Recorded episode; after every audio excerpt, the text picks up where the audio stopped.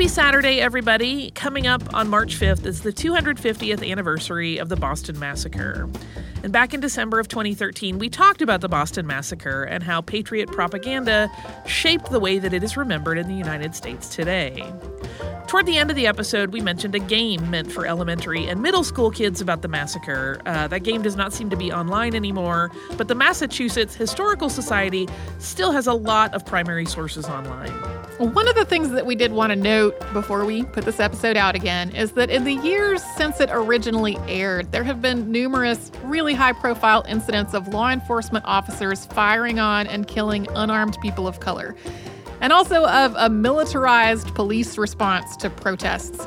That also happened before this episode came out, but it's been a lot more widely covered in the years since then. So if we were recording this episode today, that probably would have affected our approach to the topic and our demeanor in talking about it, which is a little jovial because some aspects of this were ridiculous. So enjoy. Welcome to Stuff You Missed in History Class, a production of iHeartRadio's How Stuff Works.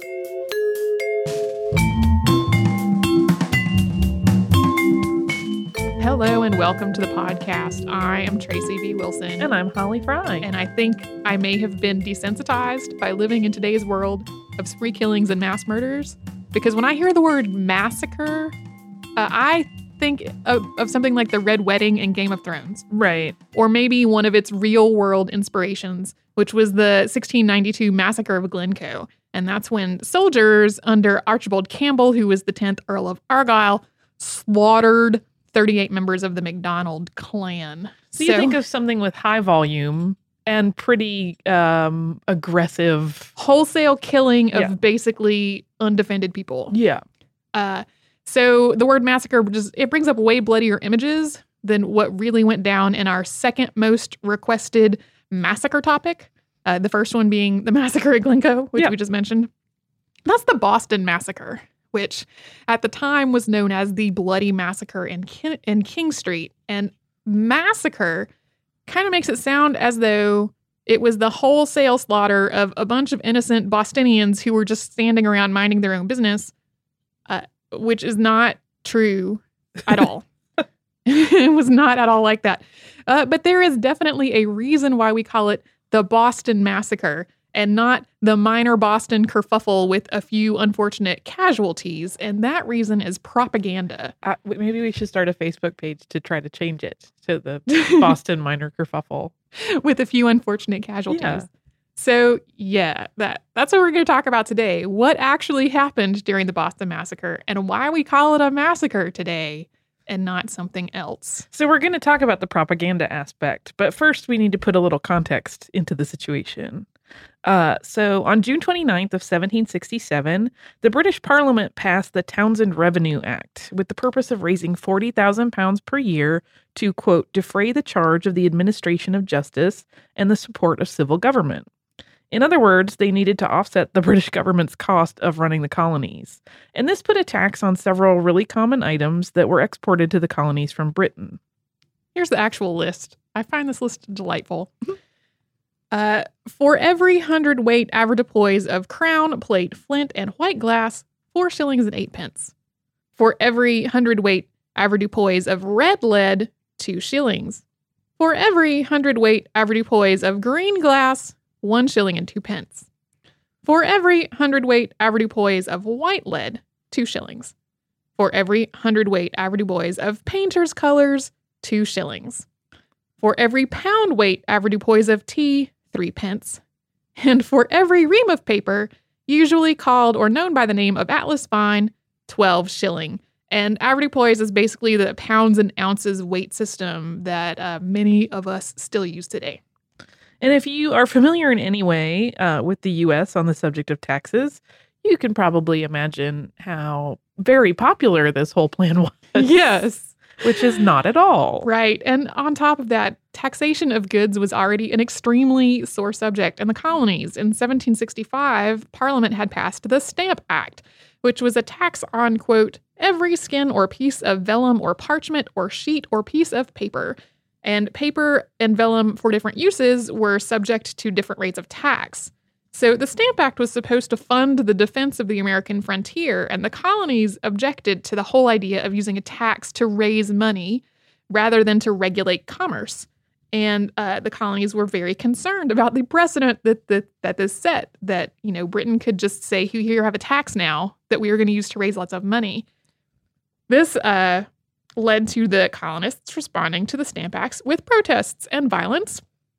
And consequently, Parliament repealed it in 1766, although in basically the same breath, it also passed what was called the Declaratory Acts. And those more or less said, hey, Britain can pass laws for the colonies, and the colonies have to follow them, and too bad if you don't like it.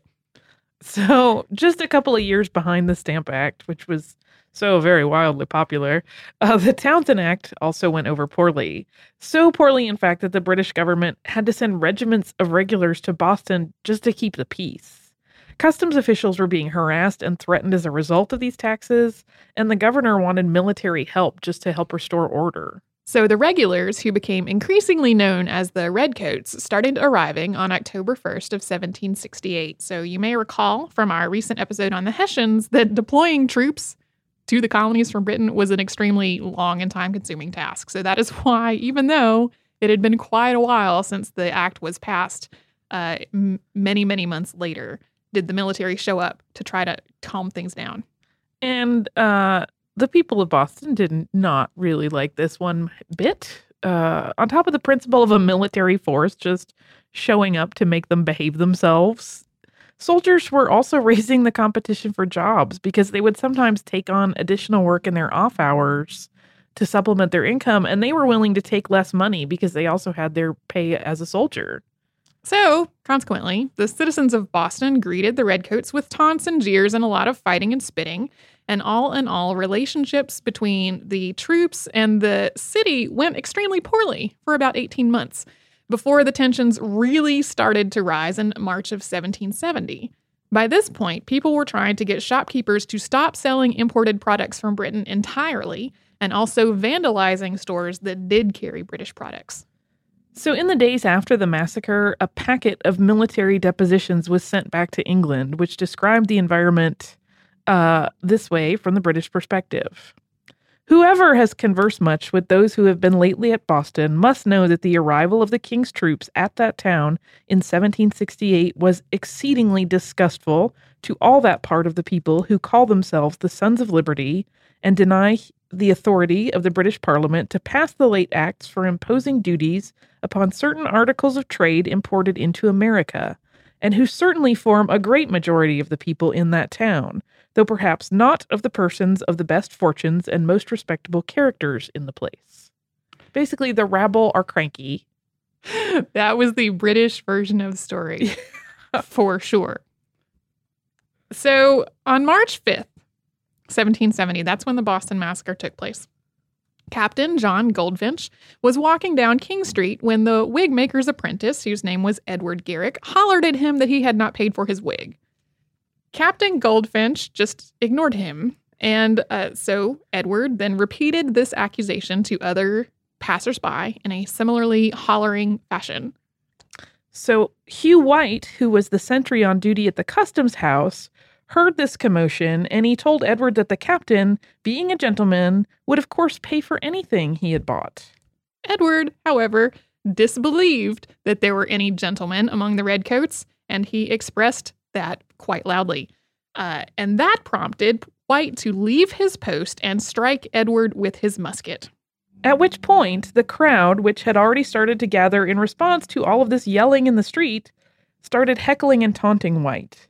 And he returned to his post, loaded his weapon, and called for the main guard. At roughly the same time, there were crowds having similar altercations with the British at other points nearby in Boston, and there was a lot of hurling of insults and snowballs at the uniformed troops. Someone also rang a fire bell, which prompted even more people to come out into the streets, and this whole giant crowd started to converge on the customs house.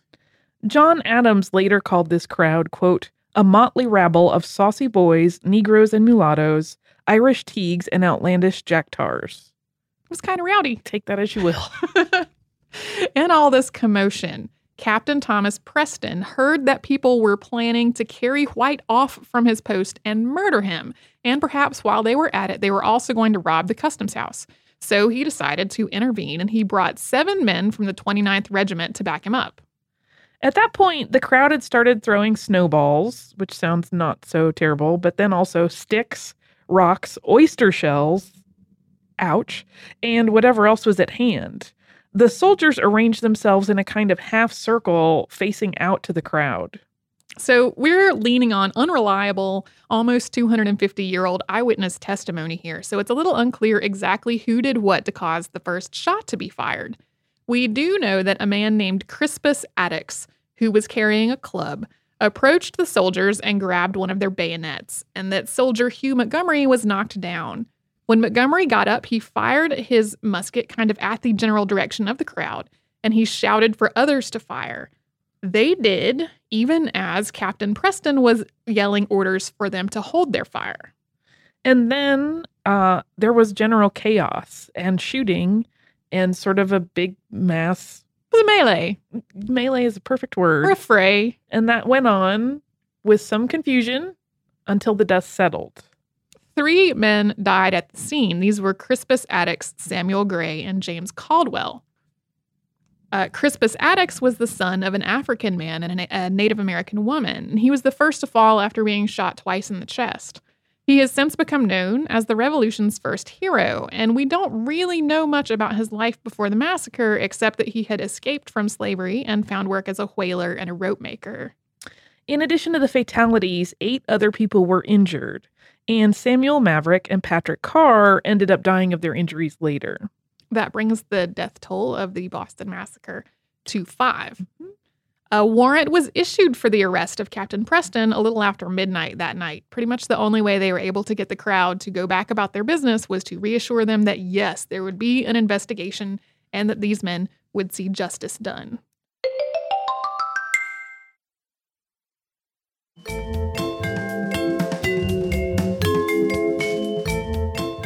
So, in response to the killings, the people of Boston demanded that the soldiers who had participated in the shooting, along with their captain, be tried for murder. Captain Preston and his 8 soldiers were indicted on March 13th, although the trial was put off for several months to allow the town's passions to cool down, and they all remained in jail in the interim. Preston wrote letters from his jail cell, and some of them were published in the Boston papers, and those that had been published expressed empathy for the citizens and those who had fallen. While, on the other hand, a letter that was published back in England was basically pretty scathing. And naturally, word got back to the colonies about that one, and that did not really help his case. Nope. He was kind of talking out of both sides of his mouth. The citizens of Boston also demanded that the British troops be removed. And eventually, fearing further retaliation, acting Governor Thomas Hutchinson and Colonel Dalrymple, who was in charge of the units, had the troops removed to Castle William, which is on an island 3 miles out in Boston Harbor. Captain Preston and the soldiers were arraigned on September 7th, and they all pled not guilty. Captain Preston was tried for murder in October of 1770 separately from the other soldiers. The soldiers had requested that they all be tried together. Their defense was that they were just following orders, and Preston's defense was that he had not actually given an order to fire. So the soldiers were really understandably afraid that if Preston was tried first and then found guilty, that they would automatically be guilty with no possible way to prove their innocence. Their request, though, was denied with no explanation. And as you can imagine, they had a hard time finding legal representation in Boston. Most lawyers feared that they would never work again if they dared to defend these soldiers. And in the end, leading the defense for both the captain and his men was John Adams. Robert Auchmuty and Josiah Quincy Jr. helped defend the captain, and Quincy and Samson Salter-Blowers helped defend the soldiers. So there was a transcription presumably made of Captain Preston's trial, and that has not survived until today, but we know the basics. Eyewitnesses for the defense insisted that Captain Preston had not ordered for anyone to fire. On the other hand, eyewitnesses for the prosecution insisted that he had. Adams' defense relied on raising doubts about the testimony of the prosecution's witnesses. And the captain's trial lasted from October 24th to October 30th, with the sequestered jury eventually finding him not guilty. This was a shock to many people. Yeah. The 8 British soldiers were tried as well in November and December of 1770, and the trial was officially known as Rex versus Weems et al. The transcript of this trial still exists today, and their defense hinged on the idea that the soldiers were firing in self-defense. 6 of the soldiers were acquitted on the grounds that they were defending themselves. In John Adams' words, quote, "If an assault was made to endanger their lives, the law is clear. They had a right to kill in their own defense. If it was not so severe as to endanger their lives, yet if they were assaulted at all, struck and abused by blows of any sort, by snowballs, oyster shells, cinders, clubs, or sticks of any kind, this was a provocation, for which the law reduces the offense of killing down to manslaughter in consideration of those passions in our nature which cannot be eradicated." So while 6 of the soldiers were acquitted, 2 of them were indeed convicted of manslaughter, and at their sentencing they pled the benefit of clergy. Laws at the time basically allowed for clergy to receive more lenient sentencing, especially when it came to the death penalty. And this allowance had, over many centuries, come to apply to all kinds of people in all kinds of situations. So pleading the benefit of clergy reduced their sentence to having the letter M branded onto their thumbs. So they would be marked forever as manslaughterers. On their thumbs. Yeah. John Adams, as you can imagine, initially faced hostility for his role in the trials. But his defense of the soldiers was eventually viewed as something of an act of bravery. And then, of course, he became George Washington's vice president and then the second president of the United States. So it did not really taint his reputation as much as people had expected. In the end, no. And in the today, it's become an example in law schools sometimes of an example of when somebody has defended, a clearly unpopular choice of someone to defend in the interest of making sure that person got actual justice. John Adams later wrote this in his diary. "The part that I took in defense of Captain Preston and the soldiers procured me anxiety and obloquy enough. It was, however, one of the most gallant, generous, manly, and disinterested actions of my whole life, and one of the best pieces of service I ever rendered my country. Judgment of death against those soldiers would have been as foul a stain upon this country as the executions of the Quakers or witches anciently." But the bigger impact of this massacre was its influence on the American Revolution. The dead became martyrs, and the incident raised a rallying cry for independence. And one of the many people stirring the pot was John Hancock, who had become a vocal opponent of the British after his sloop, the Liberty, was seized after its cargo of wine was unloaded without Hancock paying the duties on it. So he had not paid his taxes. No. And his ship was taken. He objected to that idea.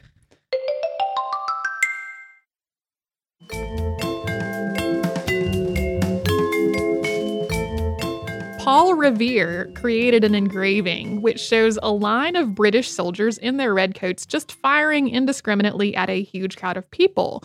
It ran under the name The Bloody Massacre Perpetrated in King Street, Boston.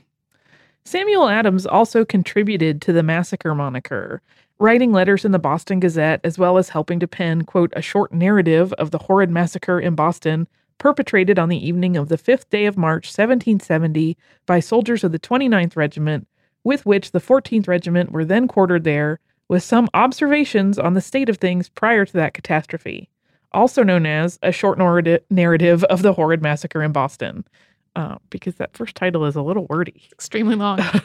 The British counterpart to this pamphlet was the set of depositions we read from earlier, and that was titled A Fair Account of the Late Unhappy Disturbance at Boston in New England. Yes. Perspective changes everything. They did not call this the Boston Massacre in Britain. They called it, like, the incident in Boston. Yeah.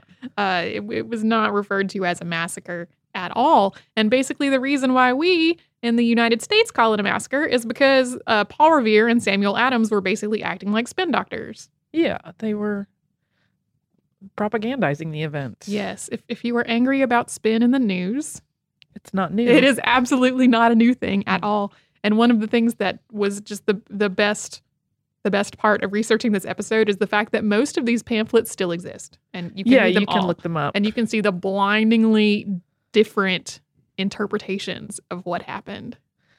For a number of years after, March 5th was a day of remembrance in Massachusetts.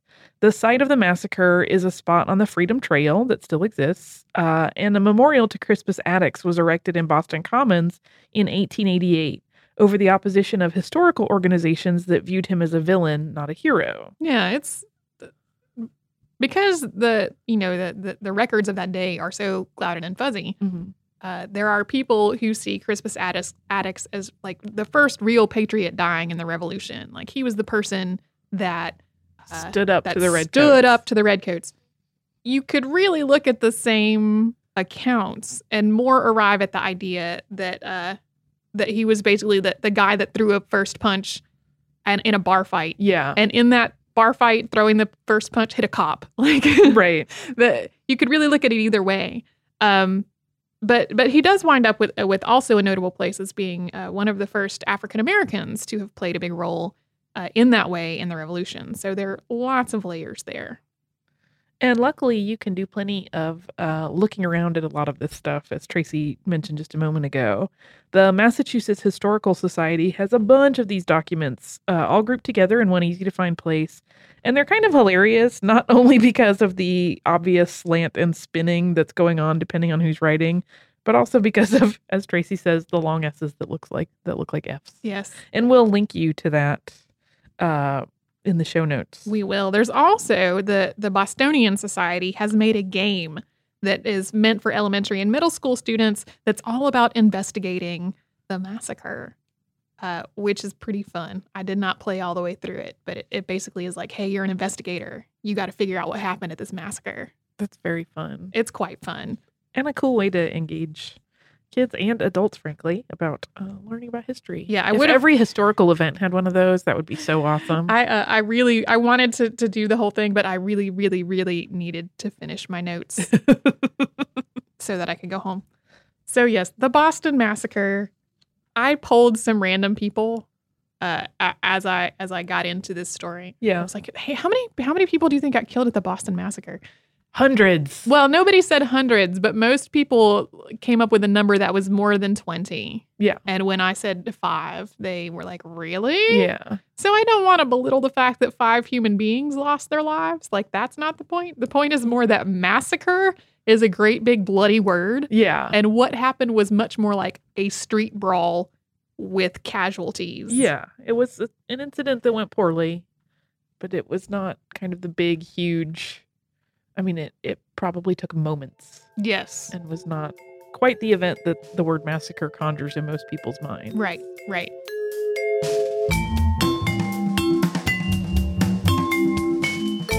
Thank you so much for joining us today for this Saturday Classic. If you have heard any kind of email address or maybe a Facebook URL during the course of the episode, that might be obsolete. It might be doubly obsolete because we have changed our email address again. You can now reach us at historypodcast@iheartradio.com, and we're all over social media at Missed in History. And you can subscribe to our show on Apple Podcasts, Google Podcasts, the iHeartRadio app, and wherever else you listen to podcasts.